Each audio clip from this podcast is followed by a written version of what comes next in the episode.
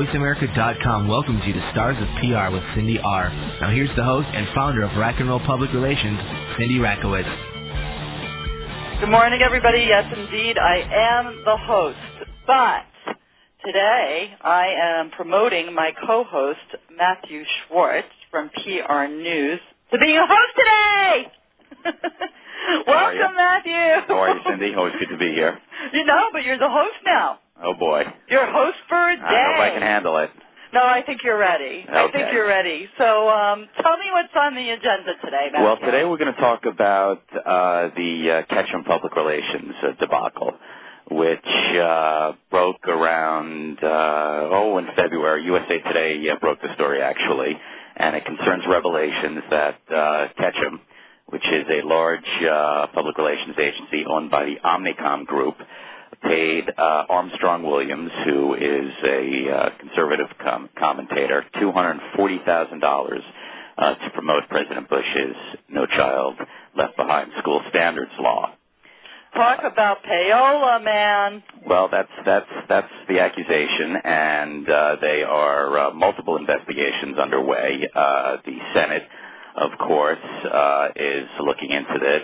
Uh, uh, Senate Democrats Democrats are looking are have asked the Government Accountability Office, uh, the GAO, to explore the legality of the deal, and the FCC has also called for an investigation to see if the uh, Department of Education's payment to Williams violates, as he said just a moment ago, payola laws in the 1996 Communications Act. And uh, yet a third investigation is underway. Well, uh, it's uh, the Citizens for Responsibility and Ethics in Washington uh, CREW has filed Freedom of Information Act requests with 22 federal agencies seeking information about their PR contracts, which means that uh, this is going to be quite a slow burn for the PR industry because, as you well know, these FOIA requests can sometimes take years uh, before uh, any documentation sees the light of day. So it seems to me that, um, you know, from a legal precedent standpoint, this shouldn't, everybody's entitled to their day in court, but, you know, when you read the facts about paying a man that you know is a news commentator, okay? Mm-hmm. There's my New York commentator, okay? Yep. Um, and it's clear that that's his position. I don't understand, you know, why. I mean, it just seems pretty obvious to me that you were putting money in the pockets that it shouldn't have gone into in the first place. there is some very, very uh, uh, questionable uh, behavior going on here, and uh, absolutely, it's uh, some of the some of the questions that this case has raised are, are just absolutely uh, mind-boggling. If, uh, for example, if uh, a, a Ketchum client had been accused of similar uh, behavior. Uh, Ketchum, I would guess and hope that that client would get that client out in front immediately to apologize, to try and rectify the situation. Uh, but initially, Ketchum just did the opposite. It sort of painted itself into the to a corner. It was uh, doing a little wiggle dance, uh, laying everything at Armstrong Williams' feet, and only after Armstrong Williams apologized did Ketchum come out to say uh, through the Council of PR Firms uh, that um, uh, that we made a mistake. Uh, this is not the way we do business. Uh, but it did have that whiff of uh, desperation that uh, they were only sort of doing it after William, after Williams' own mea culpa, rather than any sort of uh, proactive uh, stance by uh, Ketchum. Well, this will be big, and guess what? We, uh, I think we have Jack O'Dwyer like standing by on the line to let him let us know. Hey, Cindy, how are you? Jack, long time, huh? I Welcome, covered Jack. a lot of uh, Playboy stories. It was very was famous for being open to the press. And I remember uh, uh, Miss Hefner. What, what's her first name? Her name is Christie. Chris Hefner lecturing the, the investor relations people at one of their national conferences. She said, "You IR people should deal much more with the regular press. Stop being just Wall Street." Yeah, what, did Christie Hefner actually say that? She she spoke. She she wore this beautiful white dress, and she spoke before I would say uh, 1,300 people. Wow. Those, those conventions draw 2,000 people. It was at least 1,300 at that session, and uh, she said uh, you're just too too much navel gazing going on here, too too much of an insular Wall Street world. Get out there. She said, well, you know, Playboy is a little different from a lot of companies. she said she always talked to the general press and got a lot of ink in, in uh, all over the paper, not just uh, in the financial columns. Well, you know what, I, Jack, it's funny that you bring that up, but you know what? the coinkydink here, the coincidence here is that she really didn't like talking to the press that were not business that were not business press. Uh, well, well, that's who I deal with the business press, and I had gone to a, a, a dinner once with her and Bob, Robert Dylan Schneider, uh-huh. one of the New York clubs, and she spoke very well at that dinner. And uh, so she, she was always very open. And uh, remember, Chris Byron used to work for Playboy. Sure. The sure. number one ethics financial reporter in America. Have you no, read no, what I know, he's I know, written? I know, You know, I know. That's have you true. read he's, what he's written about the SEC lately? A whole page on the worthless SEC. And he, what he's afraid of is that uh, we will invest, if Bush has, President Bush has his way, a quarter of a billion dollars a year in Wall Street. And he says the Wall Street self-governance is completely uh, unworkable. Well, there's a lot of things that I think are unworkable. I think you have to agree with that. We're discussing with Matt today, Yeah. um, you know, the Ketchum issue. And well, yeah, that's that's a terrible that's a terrible blot. You know who I just got off the phone with two minutes ago? Tim O'Brien, who wrote that story. yeah, well, let's let let's uh, let's educate listeners a little bit about that, Jack. This was uh, you're referring to a piece that ran, uh, I believe, three weeks ago uh, in the business section of the Sunday New York Times. A big blowout on the front page about the Ketchum case, and the I believe it was titled "Bad Press for PR," and well, just well, talked about the entire It's debacle. spinning frenzy. PR uh, press, talk right. initially, Jack and Jack and Jack O'Dwyer is editor in chief of O'Dwyer Publications, uh, portfolio of uh, PR-related products, and he's a longtime observer of the industry. So, Jack, just initially give us the bird's eye view, the contours of the case, how you view it from your perch, and the impact you think it's going to have on as the you pointed out before, the, the, the major associations tried to blame Armstrong Williams. The Council of PR Firms blamed him, and then so did so did Ray Kotcher in a statement in PR Week. And Ray Kotcher, for those who do not know, is the CEO of Ketchum. of Ketchum. That's the last time he ever showed his face. And what really got Tim O'Brien mad is that he, as he pointed out in his article, he called Kotcher repeatedly. When you see that in a Times story, that means I am really mad. he used the word repeatedly. Kotcher would not return his calls. And what do you think is behind the fact that, again, that you have uh, the Holy New York Times, as it were, uh, calling you up for a uh, comment and about a uh, big story uh, in the Sunday uh, business section, the front page, and uh, they don't say boo, not even a uh, No. a non-comment, if you will. Here's what happened. Because Ketchum and Omnicom, which owns uh, Ketchum, would not talk to the Times. He also said he called Omnicom repeatedly. The Times called me because, you know, they know I've been covering the field 37 years, so I became, in effect, the PR firm for Ketchum. They don't want me as their PR firm. Absolutely not. No. They're out of their minds. I spent an hour and a half with Tim, and I just talked to him. He's going to continue coverage of PR. Oh, as a regular beat for Yes, he's going to continue coverage of PR. He took a two-week vacation after he ran that article, and I thought that was very bad, and I criticized him for that. He says, "Well, I'm, vac- I'm on vacation." I said to him, "Here's what I say to everybody: News did not take a vacation. What do you think of that, Cindy?" I I agree with you a hundred percent. he took a hike. He did the same thing that Kotcher did. Okay, let's not make this about Tim O'Brien, however. What do you think, Jack, is. Ketchum's strategy here, however? Do you think it's just a matter of Oh, the uh, the suits at Omnicom telling Ketchum just to, hey, lowball this as best you can, don't say anything, uh, and it'll blow over? And, and as there was, I believe there was uh, one comment out there floating in the ether about uh, these various investigations. Hey, if, if it's not on television, who cares? Well, okay. Here's here's what I would say to that. The the attitude of John Wren, the the uh, chief executive of Omnicom, is very clear.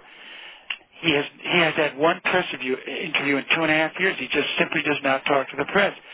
And I used to cover his annual meeting in New York. Two years ago, he moved it to Los Angeles, and last year to Atlanta. He just cannot stand the press. He is an accountant. He's from Arthur Andersen. In fact, all three conglomerates are headed by business people: Martin Sorrell, It's from Wire Products, right? And they, they just named a new head of uh, Interpublic, Michael Roth, confessed in the New York Times this week he knows absolutely nothing about advertising. He's completely financial. So the advertising business is completely run by financial people. That's what I would say. Uh, and again, what do you think is the uh, uh, potential uh, ramifications for Ketchum in all of this? I mean, do you think this is going well, to eventually blow over? Do you way, think this is going to impact its clientele? Well, do you have sure. do you hear any scuttlebutt about clients leaving? Yeah, and well, we, they don't tell you anything. They won't even give you your numbers. They won't even tell you the temperature of their offices. Mm. Arthur Andersen had 70,000 employees. They got involved in a moral question when morality and honesty is the number one thing of an accounting firm. That was the end of Arthur Andersen. And, and if you ask me, the number one thing in PR is honesty and truth. When you don't have that, you don't have anything. Oh, we, I think that, Matt. What do you think of that, Cindy? No, I, I think we agree with that wholeheartedly. I fall into your school. I, you know, in the article in the New York Times that talks about this whole thing, when Howard Rubenstein was quoted, um, you know, he fell on the side of ethics, and that's my school for the last 25 years, and I know it's certainly Matt's school and your school, Jack. So, you well, know, I school think of honesty and truthfulness and availability. Here's what I think the industry should have done after the New York Times tremendous attack on us. Instead of talking about ethics, they should have had a press conference in the next couple of days and said, "Here we are. We're we're not afraid to meet the press." All the leaders of the association should have. What do you think of that, Matt? Should have had a press conference, Mhm. invited the Times and all the trade reporters and the business reporters, and say, "Look, here we are. We're PR people. We're not afraid to face the press." What do you think of that? Well, uh, I would have preferred that than uh, to some of the uh, rather, in my view, feckless uh, releases they put out in, uh, You're right, in light you're of right. the scandal. Feckless release, and and talk to and talk to the industry's response, Jack, a little more. Why isn't the industry perhaps using this as uh, again? It's it's been it's been uh, about a month since uh, a little more than a month since the initial story broke. It, it it's getting February that uh, yeah. it, it, it no longer has that front page quality. But talk to why don't you think the industry is using this as an opportunity Uh, to change the conversation about PR, about uh, PR and ethics? Uh, it seems as though PRSA, IABC, the various alphabet soups uh, trade groups out there are, are putting its uh, putting their uh, sort of collective head in the sand. They absolutely are. Now, now, now, I told you, Matt, a little while ago about the ethics uh, summit at PRSA, March 22nd. Yes. They've invited all the big associations down there to their headquarters downtown, and uh, the press is not invited, but they're going to there's going to be a press uh, review later in the afternoon. But I think the problem is they're just not articulate enough. Almost nobody in PR ever worked in the media. And when you well, work you know what? We're gonna we're gonna fix talk, that, Jack, and I think that we're all gonna work together and fix that. And right now we have to wrap up this segment. But Yeah. Jack, we want to have you back on again because I think that Right. you are key to fixing what's wrong in the public relations field. Thank you, Cindy. Jack, thanks so much for making the time. Hey, see, okay, let's let's get them uh, uh, the afternoon of the 22nd. See what they decide, Matt. I'll talk to you soon. Okay, good luck. All right, bye, Jack.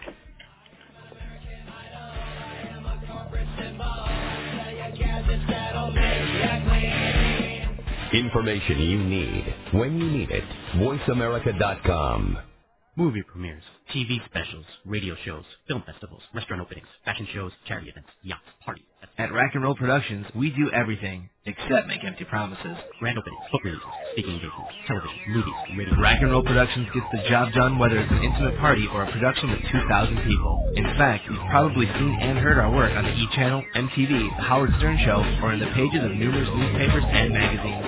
Now it's time for us to assist you. Turn saleability into profitability with the help of Rack and Roll Productions. Visit us online at www.rackandrollentertainment, that's R-A-K-N-R-O-L-L, entertainment.com, or call 1-818-597-0700. Movie premieres, charity events, TV specials, radio. Rack and Roll Productions, we do it all. www.raknrollentertainment.com.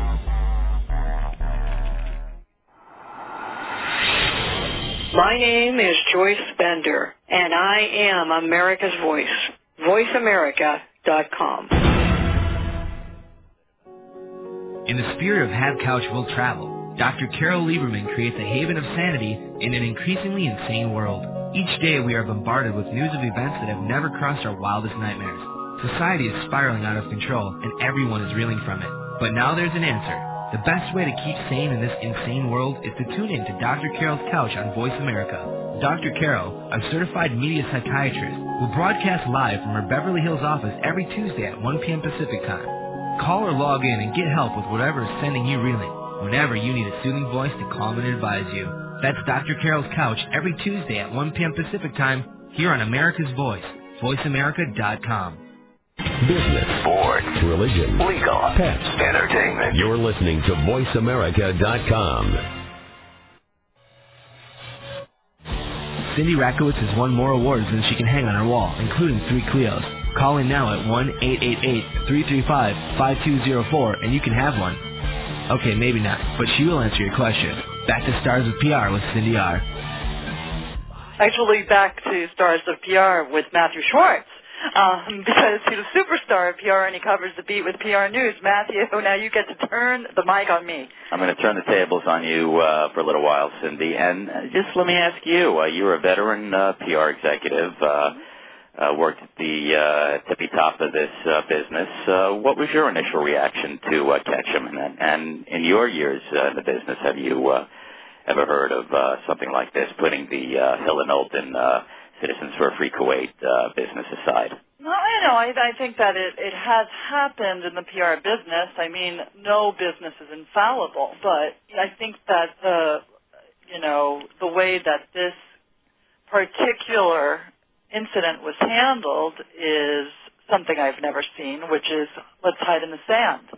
And um, you know, our industry right now has is it's just it's at such a changing point. There's a sea change in the PR industry. Talk to Um, that a little bit. you know, you know, the PR industry of years ago weren't being eaten by, you know, huge multi-trillion dollar conglomerates. And it's only recently that, you know, every little shop that had, you know, the stars of PR running each shop, be it Pat Kingsley or Larry Winokur or, you know, the people who we took such pride in being celebrities in themselves because they knew how to run their shops and they were the top of the top are now being run by, you know, multi-million dollar international conglomerates. And I think that changed a lot of the ways that the business is being run. You get too big and sometimes it's easy to become stupid. I mean, is, is it the whole uh, commodity, that the fact that PR agencies have become commodities? I, I really think that's part of it. I think that's part of the reason why, um, you know, Ketchum took the approach of, you know, hiding rather than coming forward. There's less of an entrepreneurial spirit to public relations, and one of the few people that I think has kept the entrepreneurial spirit is Howard Rubenstein. Um, you know, therefore, you know, he's you know, I, I see the PR giants as almost becoming old school good guys and new school business greedy guys. And perhaps But what happens? What happens when those old school uh, sages uh, depart from the scene? What do you think? Uh, are, are you uh, unnerved at the prospect of, of when uh, the Howard Rubensteins again uh, depart from the scene, and we've got this uh, this new generation that you're talking about? I'm really hoping that there's some people that will follow the Howard Rubenstein rules. I know and I vow to be one of them. I mean, I feel so strongly and so proud about public relations being built upon being an ethical business, particularly when, you know, PR executives were moving to the top of the food chains within their companies. I, you know, it's almost like public relations is supposed to be the conscience of the company, not the one that's doing the demonic stuff. You know, that's left to the other people. and I really take such pride in that. And I know that there are others that do. Um, I think that's, you know, that old-fashioned PR ethical advice is slowly dissipating by the wayside, you know, unless you know, Howard has mentors that will follow in his footsteps. Um, you know, and people who didn't sell out and are not just thinking about the dollar. Just remember what public relations was supposed to be about. It's about getting your stories in the news yeah, it's about your image for the company. The public relations person doesn't have ethics and is corrupt.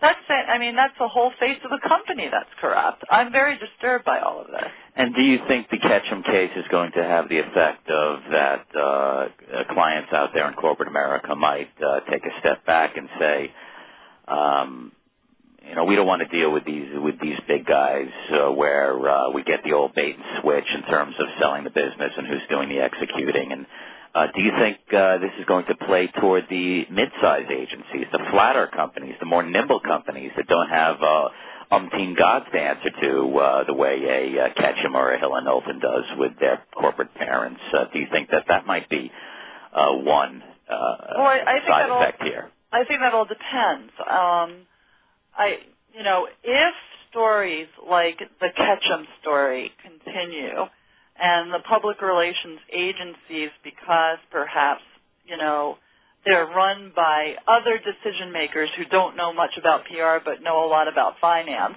okay? Mm-hmm. Um, you know, I think that there might be um, a setback. There might be a change where people might not want to go with the big shops. The problem is the, this is not until the Ketchum case. Nobody's really covering public relations the way they should. You do, and that's nice.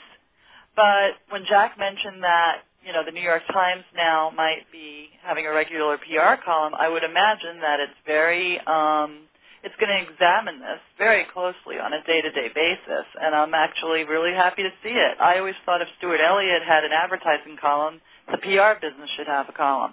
Absolutely. And uh, to uh, coverage of the business that it's uh, going to be enhanced by mainstream publications.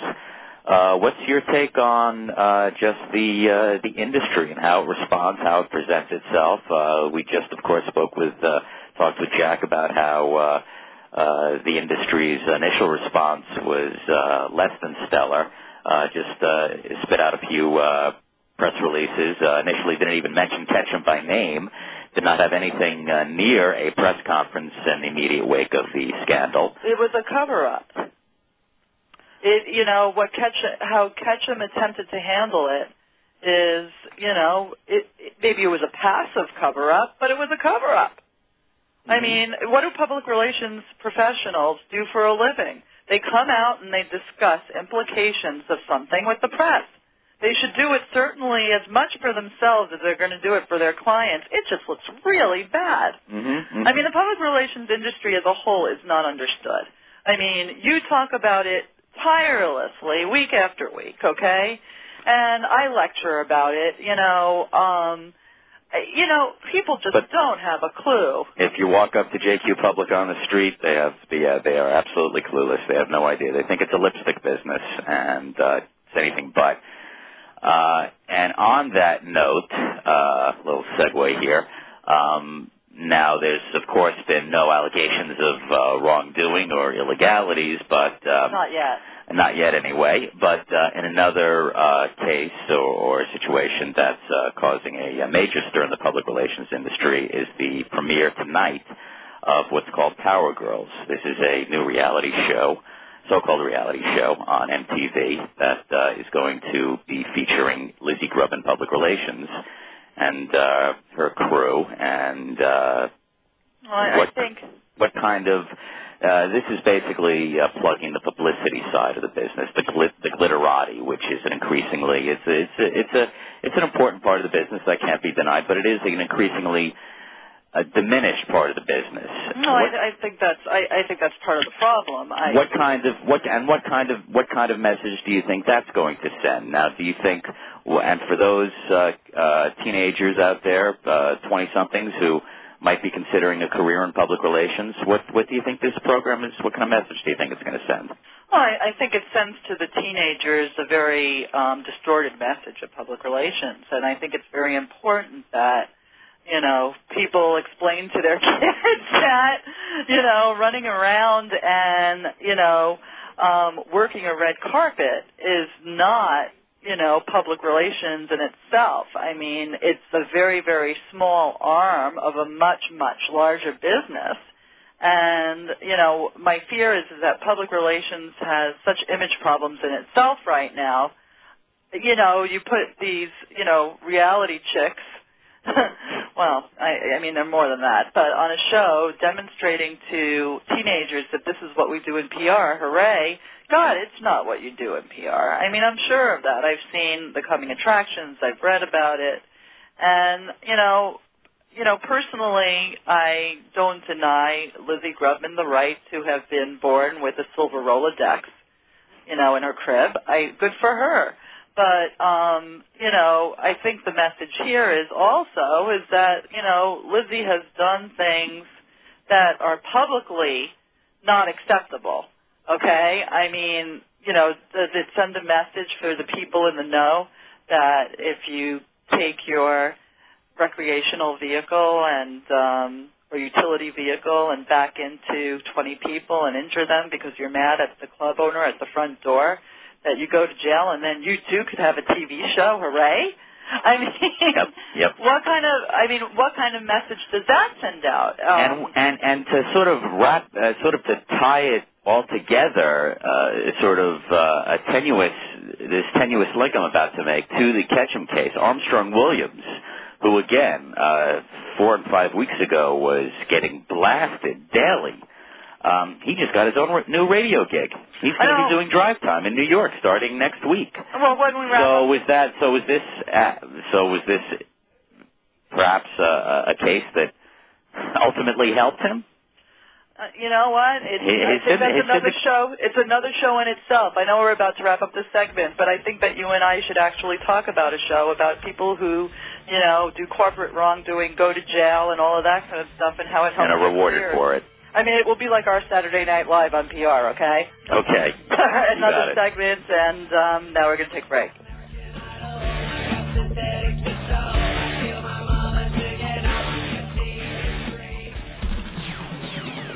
Cutting edge, challenging, stimulating. You're listening to VoiceAmerica.com.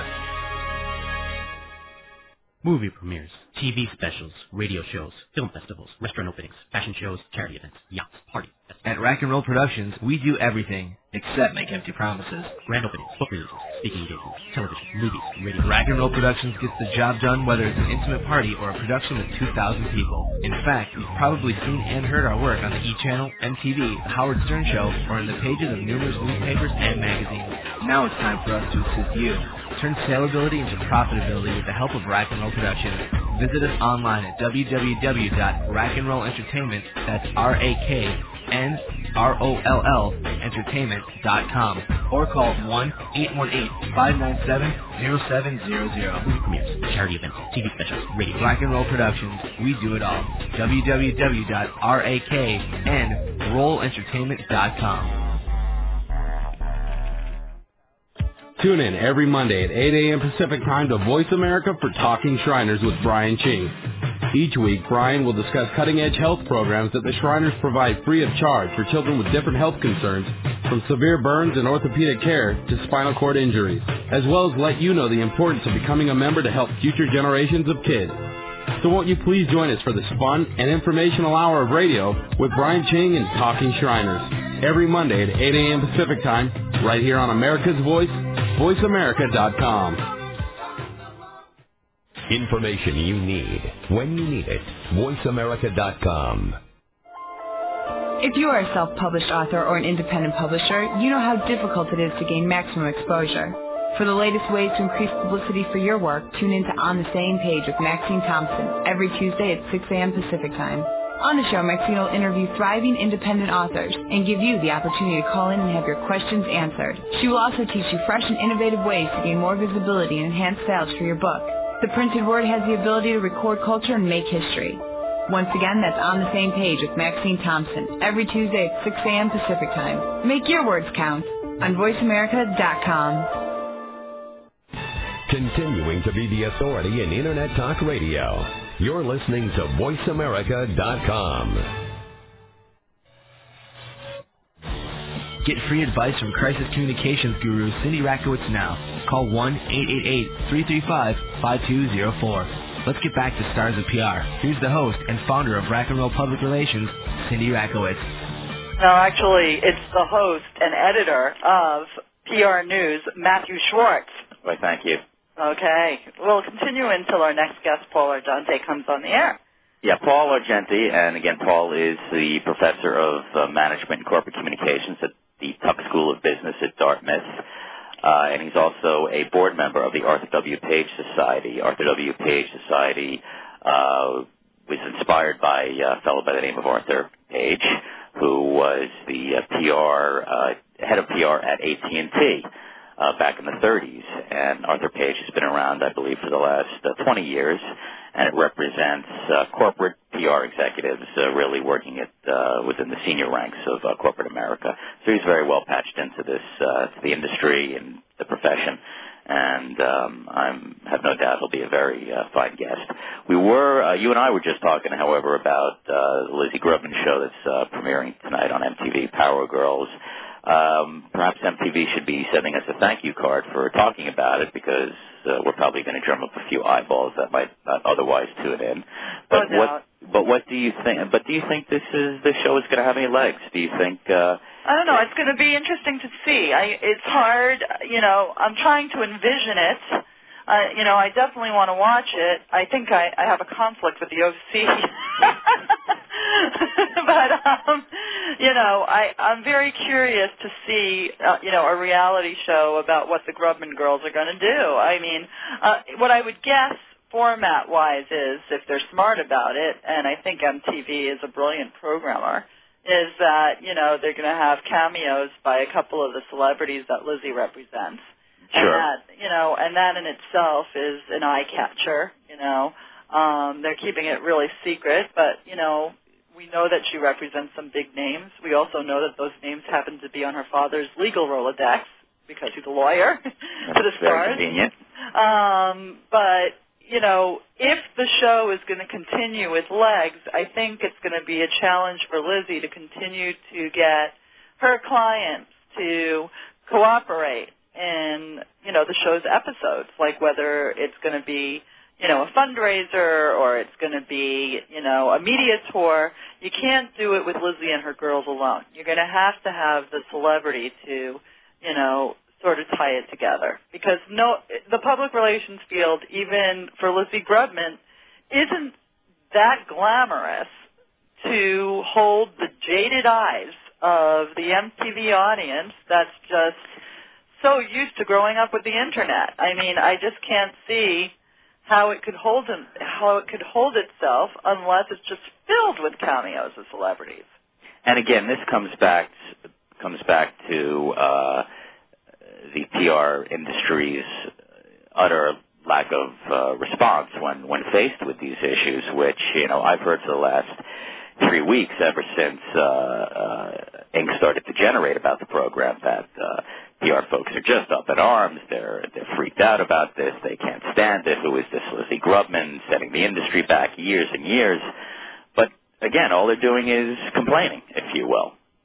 Um, why not uh, do something about it? Why not mobilize? Is that uh, is that so difficult for the industry to do, or do you think there are too many turf battles among the various trade groups uh, for uh, for them to come together to again ad- address these things that they're so uh, seemingly up in arms about? I, I think you have a good point. I think part of the public relations image problem is the fact that there are a lot of turf battles, and I think that's the question that you asked. Um, you know, particularly when you talk about quote end quote the Hollywood publicist who really wants to, you know, set themselves apart from corporate PR people. They like doing that. And what it does is it really creates a misunderstanding academically of what the public relations field is supposed to be all about. And, uh, you know, the thing that I think is lacking is an umbrella organization, a strong umbrella organization. I know, Matthew, that you mentioned there are a few of them. But nobody seems to be doing their job. I, And they and they pretty much just uh, essentially talk to themselves. These, they talk to themselves and it's for their own good and do you ever see Lizzie Grubman, you know, at a keynote speech at the Public Relations Society of America's banquet meeting? I you know, I mean, it's like they they the Lizzie Grubmans of the world make believe that the you know, the higher corporate echelon of PR doesn't exist. and, But, and vice versa.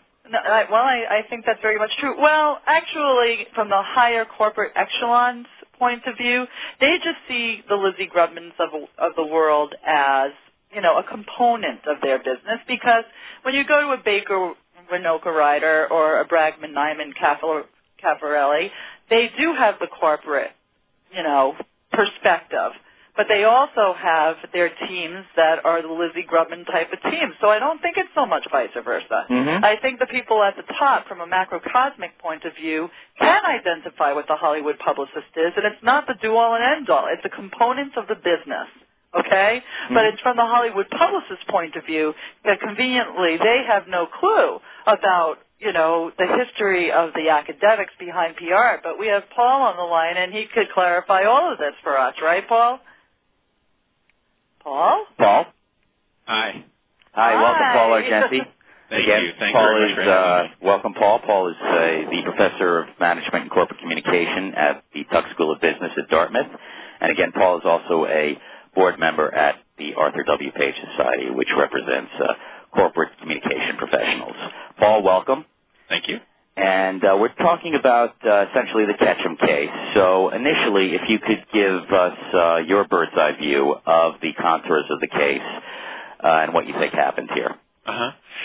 Well, I think it's, uh, you know, part of it is a kind of an unfortunate misunderstanding, and I guess I'll start with that. And then uh, the second part of it, I think, is uh, perhaps a, a difficult uh, communication response. Let's start with the, um, the sort of unfortunate misunderstanding.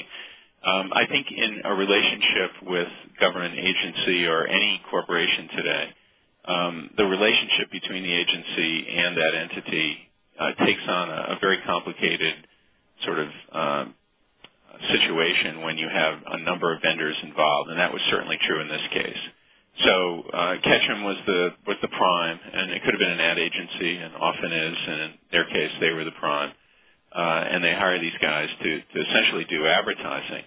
Um, I, I think in that kind of uh, complex world in which you have a number of sub uh, actors in a situation, uh, anything is possible, and you need to be uh, pretty careful about how you uh, create contracts, how you build a relationship, how you uh, how transparent you are, and all of that. And unfortunately, I think Ketchum got caught in a very bad situation with this guy, who clearly, you know, was supposed to be advocating on behalf of uh, the Department of Education. There's no doubt about that, and did a very good job of that, but primarily through advertising, not through PR. Um, and um, the second part of it was that he would, of course, speak about, um, you know, his views on his own radio show, which, by the way, he would have done anyway. That didn't have anything to do with this situation. I think, um, you know, the unfortunate connecting of the dots that happens here is that people assume that Ketchum was responsible for him going on other radio programs and advocating positions for the Department of Education and not saying that he was being paid to do so. And uh, he was being paid to do advertising primarily and to tout this in his own program. So uh, how you ever explain that story to people is kind of a, a you know impossible situation once it's out of the bag. I mean, I suppose he could have gone on every time and said, "Now, don't forget, I'm being paid by the Department of Education," but uh, that's a that's a tricky one. The second part is, uh, as I said, is the response. Uh, once sort of people, you know, go, "Oh my God, this is horrible," and and how you respond to that. And I have no idea what kinds of pressures you, you face when you're part of a larger entity like an Omnicom, and you have, um, you know, you have a number of clients, including this client to answer to, not to mention the, the you know, the person involved himself. But uh, certainly one of the problems at that point is that you, you have to think about you know the, the credibility of your own institution as part of your response. And I think uh, Ketchum was put in a very difficult situation as a result of this uh, because the story is, is more complicated than people would, would want to believe. It's it's one that uh, you know is sort of a reporter's dream story that PR people are you know nasty and not transparent, do evil and harmful things, uh, that kind of thing. But the more interesting part of the story for me is that why is anyone surprised that what we do as uh, public relations, uh, whether it's educators or professionals, and what journalists do is filled with uh, a lot of information that is left on the table. Um, the story that uh, Tim O'Brien did for the New York Times had a lot of other stuff, certainly from me and everyone else in it, that never made it to uh, you know to the end article. Um, the situation that uh, Ketchum has to explain is uh, fairly complex and uh, much more complicated than what they've been able to talk about.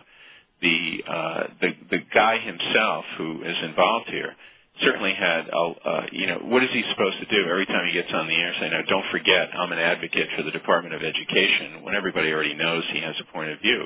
We purposely take a slice of life when a reporter writes a story, when you pitch a particular piece of business to a reporter, you're not telling all of the facts of the situation to everybody.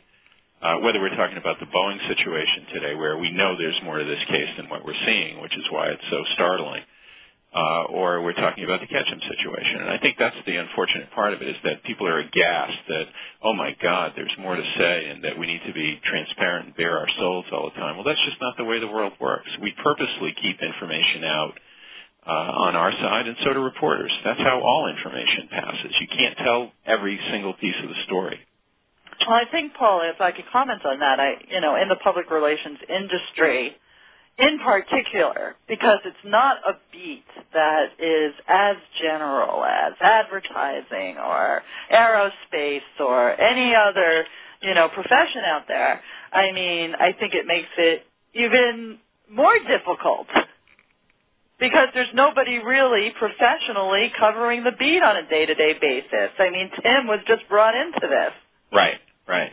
Well, I suppose that you know there certainly isn't a trade. We know that. I mean, I think PR Week does a, a very good job of, of covering it on a day-to-day basis, and uh, that's true in in every industry. I'm sure you know Ad Age does a very good job of covering advertising, and there isn't a Stuart Elliott, I suppose, uh, dedicated just to PR. You're right that that would cover it, or or the people in the journal who cover this, uh, you know, advertising. It's true. But I think they're going to have to start.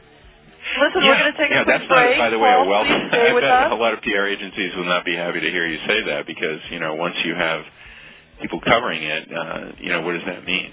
Well, let's discuss that after the break because I think it's an interesting subject. So stay on for the break. We'll see you in a couple of minutes, and don't go anywhere, Paul.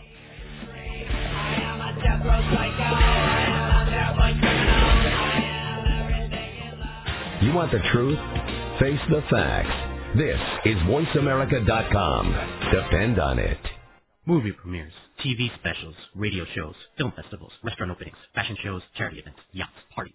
At Rack and Roll Productions, we do everything except make empty promises. Grand openings, book releases, speaking engagements, television, movies, radio. Rack and Roll Productions gets the job done whether it's an intimate party or a production with 2,000 people. In fact, you've probably seen and heard our work on the E! Channel, MTV, The Howard Stern Show, or in the pages of numerous newspapers and magazines. Now it's time for us to assist you. Turn saleability into profitability with the help of Rack and Roll Productions. Visit us online at www.rackandrollentertainment, that's R-A-K-N-R-O-L-L, entertainment.com, or call 1-818-597-0700. Movie premieres, charity events, TV specials, radio. Rack and Roll Productions, we do it all. www.raknrollentertainment.com. is Dr. Peter Towns. I am America's Voice, voiceamerica.com. Are you thinking of adopting a child? How do you know if you're ready to adopt? Each week, Let's Talk Adoption with Marty Caldwell will focus on different aspects of adoption that are important to you. Marty is a certified adoption practitioner and has made it her life's quest to bring families safe and ethical adoptions. Her guests for Let's Talk Adoption will include birth parents and adoption professionals.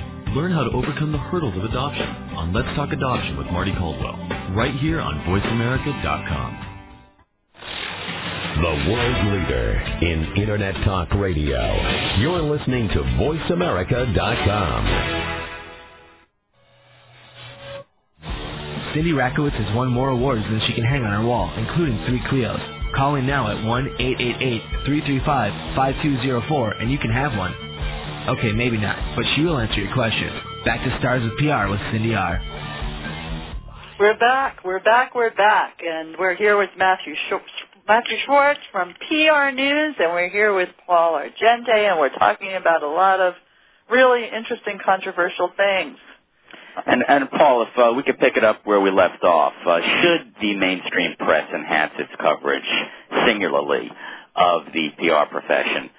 Does that Well, not mean that, um, particularly among publicly traded companies, does that not mean that uh, corporate communication professionals are going to have to perhaps uh, change their game a little bit to Well, no doubt about it. I mean, I think that uh, you know one of the great things that came out of the article in the Times is that it made the profession look more strategic, probably than it really is, um, and that's a good thing. You know that, uh, and the way the profession is going, I think, is into a much more strategic. Uh, focus than it had before. I mean, I, I really believe there is a strategic imperative for public relations. I mean, once it becomes clear that a lot of the power in an organization in getting things done, particularly on strategy execution, now rests with the uh, corporate communications department or the corporate communications officer in an organization. Uh, clearly, you know, newspapers are going to have to cover that function more carefully. And part of the reason they don't is they have such a nasty view of PR people as a result of, you know, their interactions with them as sort of pitch people for stories to them. You know, they don't see the complexity of the uh, the function today as being much more than just media relations. So it's a very very complex. And talk and talk to those uh, some of those fundamentals, if you will, please, in terms of how, uh, to your point, the PR function has changed dramatically in the last uh, 10, 20, 30 years. Yeah, I, I mean, I think that you know, I just completed a, a study for uh, NERI on how the profession has changed from the through the eyes of CEOs, and I interviewed uh, in depth ten CEOs at companies like FedEx and Dell and the New York Times and a whole host of other other organizations. And one of the things we found is that in in virtually all of the the best in class organizations in this country, I think you're seeing a much more strategic function that would include obviously beyond media relations, employee communications activity, uh, it would include community relations, investor relations, and a whole host of other things. But the more important part of that is that, uh, you know, if that person in that job is going to have a seat at the table, they have to be able to speak the same language as other managers in the room. And that means uh, the people who are taking those jobs today have a much broader background uh, than just you know a uh, a job in a public relations firm or a stint as a journalist. And in fact, going forward, uh, I mean that's a good background to have for sure for that person. But they also have to have a, a pretty broad set of management skills to to operate in this environment. I mean, at the largest companies in the country, you're talking about managing two to four hundred people. Uh, looking at huge, huge issues that you have to communicate to broad groups of employees, companies with 200,000 employees. I mean, that's like communicating to a mass constituency in a, in a uh, government situation. So we need new skill sets. We need broader, more strategic focus, and uh, you know the, the the departments are becoming more complex and more like other functions in the corporation today. And what can the various trade groups, uh, Arthur W. Page among them, do to start changing the conversation to the public, start educating people about these changes? Uh, because, again, to your point a moment ago, it's uh, this perception that people have of, of PR executives is is largely antiquated. Well, you know, I think, and I heard just a brief comment when I first uh, uh, got in on the the uh, call today, but uh, that you were making a comment about these organizations not doing enough. I, I know that as a board member at Arthur Page, we are very concerned about getting uh, getting this profession, uh, you know, at a place of uh, higher credibility. I mean, that's one of the things that we feel is very important, and to talk about this more strategic focus. I think that is a part of NERI, which is, uh, you know, an organization that you don't ordinarily think of, but is a key player in the world of of um, communications. Is, is definitely they have a center for strategic communications at NERI, uh, and you know, Arthur Page is, is very, very aware of the need to to respond to uh, to to take up the the challenge that is out there. I think the problem is that all of these organizations are in flux. You know, I mean, uh, PRSA and IABC really are much more focused at uh, a lower, more tactical level, and there needs to be organizations that satisfy those demands. But I think Page is the right place, and I think Tom Martin is a fabulous leader who gets it. And I think that a lot of the board members uh, are phenomenal and understand the strategic focus, whether we're talking about Roger Bolton at Aetna or Bill Margaritis at FedEx or Ken Sternad at UPS or any of the other people who, who I'm not mentioning but are on the board as well. Uh, we all understand that. And the question is, how do you make that happen? We're a, a small organization um, you know, that that doesn't have a wide reach, that purposely uh, takes only the top slice of uh, the, the top people in, in the country. So it's it's hard to do, and I think it's going to take some time, but it's certainly on the on the table and will be a part of uh, our deliberations going forward.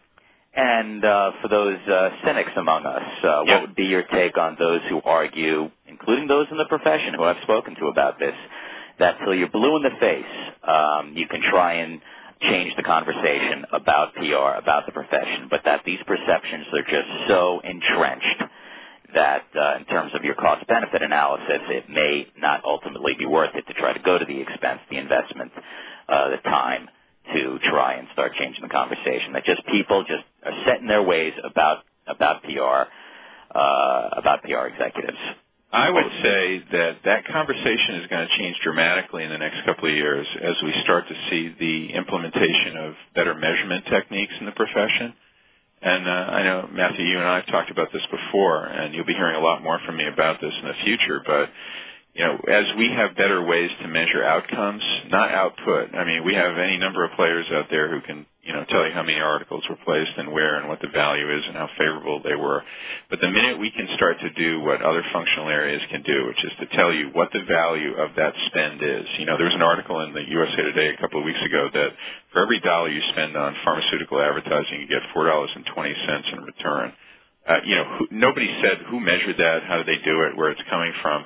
The same way you measure that, you can measure the effectiveness of what we do using the same kind of econo- econometric models and our regression analysis. We can tell you what the value of a spend in PR and communications is on outcome, whether it's market share, sales, whatever. And the minute we can start to do that more effectively, and it's coming very soon, we're going to be able to tell people what the value of this profession is in a way that they just didn't even think about before. That will change the entire nature of the profession, who gets into it, what they do, and how much more strategic it becomes. And are you confident that with those sorts of changes, there will be more uh, senior PR executives getting that, not only getting that seat at the table, but keeping it? I don't see how they could avoid it. I mean, once you, you know, when you look at a company, uh, and there are many companies in this country that spend hundreds of millions of dollars on advertising and fives and tens of millions of dollars on communications activities with no understanding of what the relative value is of those two things. Well, if you understand what the relative value is and you start to see the effectiveness, and I think in our gut we know what the value is of what communications professionals do, or we wouldn't be in the profession in the first place. And once you can actually tell people what that is, tell people who think in numbers, and the, let's face it, the language of senior management is numbers, and public relations professionals, by and large, are people who have always been freaked out about numbers, right? Once you can get beyond that and get into a world in which you're speaking the same language, uh, you have a similar background, uh, you have a much more general management orientation, the profession will change, and the kind of people who go into it are going to have to change. And that is a huge sea change for this profession going forward. But probably necessary, don't you think? I don't see how it can survive the way it is today because the world is just too complex. Whether we're talking about uh, a large organization that uh, you know that is you know a traditional corporate situation or um, a, a non-governmental organization like uh, AARP, which is a complex organization. No matter what kind of organization, they all have communications needs that are far more complex because of the world we live in today. So there's no, it's not like you have a choice. Uh, either you'll get there by screaming and kicking, or you'll get there because uh, it's an inevitability. Uh, but one way or another, people are going to have to make the change. I think the biggest obstacle, quite honestly, is PR people themselves uh, and the limited view that they take of what their role is in an organization and the limited view that they have of what kind of people can do PR has been the biggest obstacle to change in this profession. And I think that's very true. Matthew and I talk about that quite a lot. And in fact, Matthew and I are emphatic that, you know, the senior level public relations person in a corporation should be just as important to the CEO as the CFO or the general counsel. I mean, Yeah. you know, and there are many organizations that do recognize it, but there are many organizations that don't. And Yeah. I think that those are the organizations that get themselves in, into trouble in the press. Well, and you know, part of it is that I think, and having done this CEO study this year, and you know, I have an article coming out in April on this in uh, Sloan Management Review, but if you think about what happens in the organization, the CEO and the CFO as well, by the way, which kind of surprised me. I interviewed uh, 10 CEOs, CFOs, IR, CCOs. And the CFOs and the CEOs understand that strategic role. But then they turn around and look at the person who's in charge of the function, and, you know, the credibility isn't always there. And I think that's the problem a lot of the times. It isn't that they don't uh, see that person as someone they'd want to have at the table. It's just maybe not that the particular person you got next to you. I mean, Uh, that, that that that person really has to earn that. Yeah, yeah. And and either it happens because of years of being in the organization that you get the seat, or it happens because the CEO understands the value and goes out and finds the right person who may or may not, by the way, have a public relations background. In many organizations, you know, people are coming at it from marketing, which is unfortunate, uh, but whatever. Too you know, quantitative. you got to get the job done, you know. Right. And uh, if you got to get the job done, you got to have people in there. But it's a general management function. It's not like some weird arcane thing that only you know uh, people who wear spooky hats and read weird books can do. Let's face it. I mean, in you know when we're talking about the law, yes, that is a profession. You have to study it and go to school. But public relations is more like marketing or production or finance in that you need general management skills and then you need an understanding of that particular slice of the organization uh, and not much more than that. I think uh, you know someone with uh, a journalism background as an undergraduate or an English major who goes to get an MBA and has worked in uh, you know in a, uh, function of public relations, whether it's internal, IR, whatever, is the perfect person to be in that job. I think so too. Well, listen, you have been really educational for my listeners, and we really appreciate that. And we hope to have you on the show again. Thanks very much. I'd love to do it. now. But thank you so much. And Matthew, you are the host of the year. Well, you're too kind. All right. Well, listen, everybody. We'll talk again real soon. And Paul, I'm glad I got to meet you. Yeah. Thanks All for having right. me. Thanks, All Paul. right. Take care, everybody. Have a great Thursday. Okay? Ciao. Bye. Thank you for listening to Stars of PR with Cindy Otter. Please come back next and every Thursday at 7 a.m. Pacific Time for more insider information on the world of public relations with Cindy Rakowitz on Stars of PR. We'll see you next week.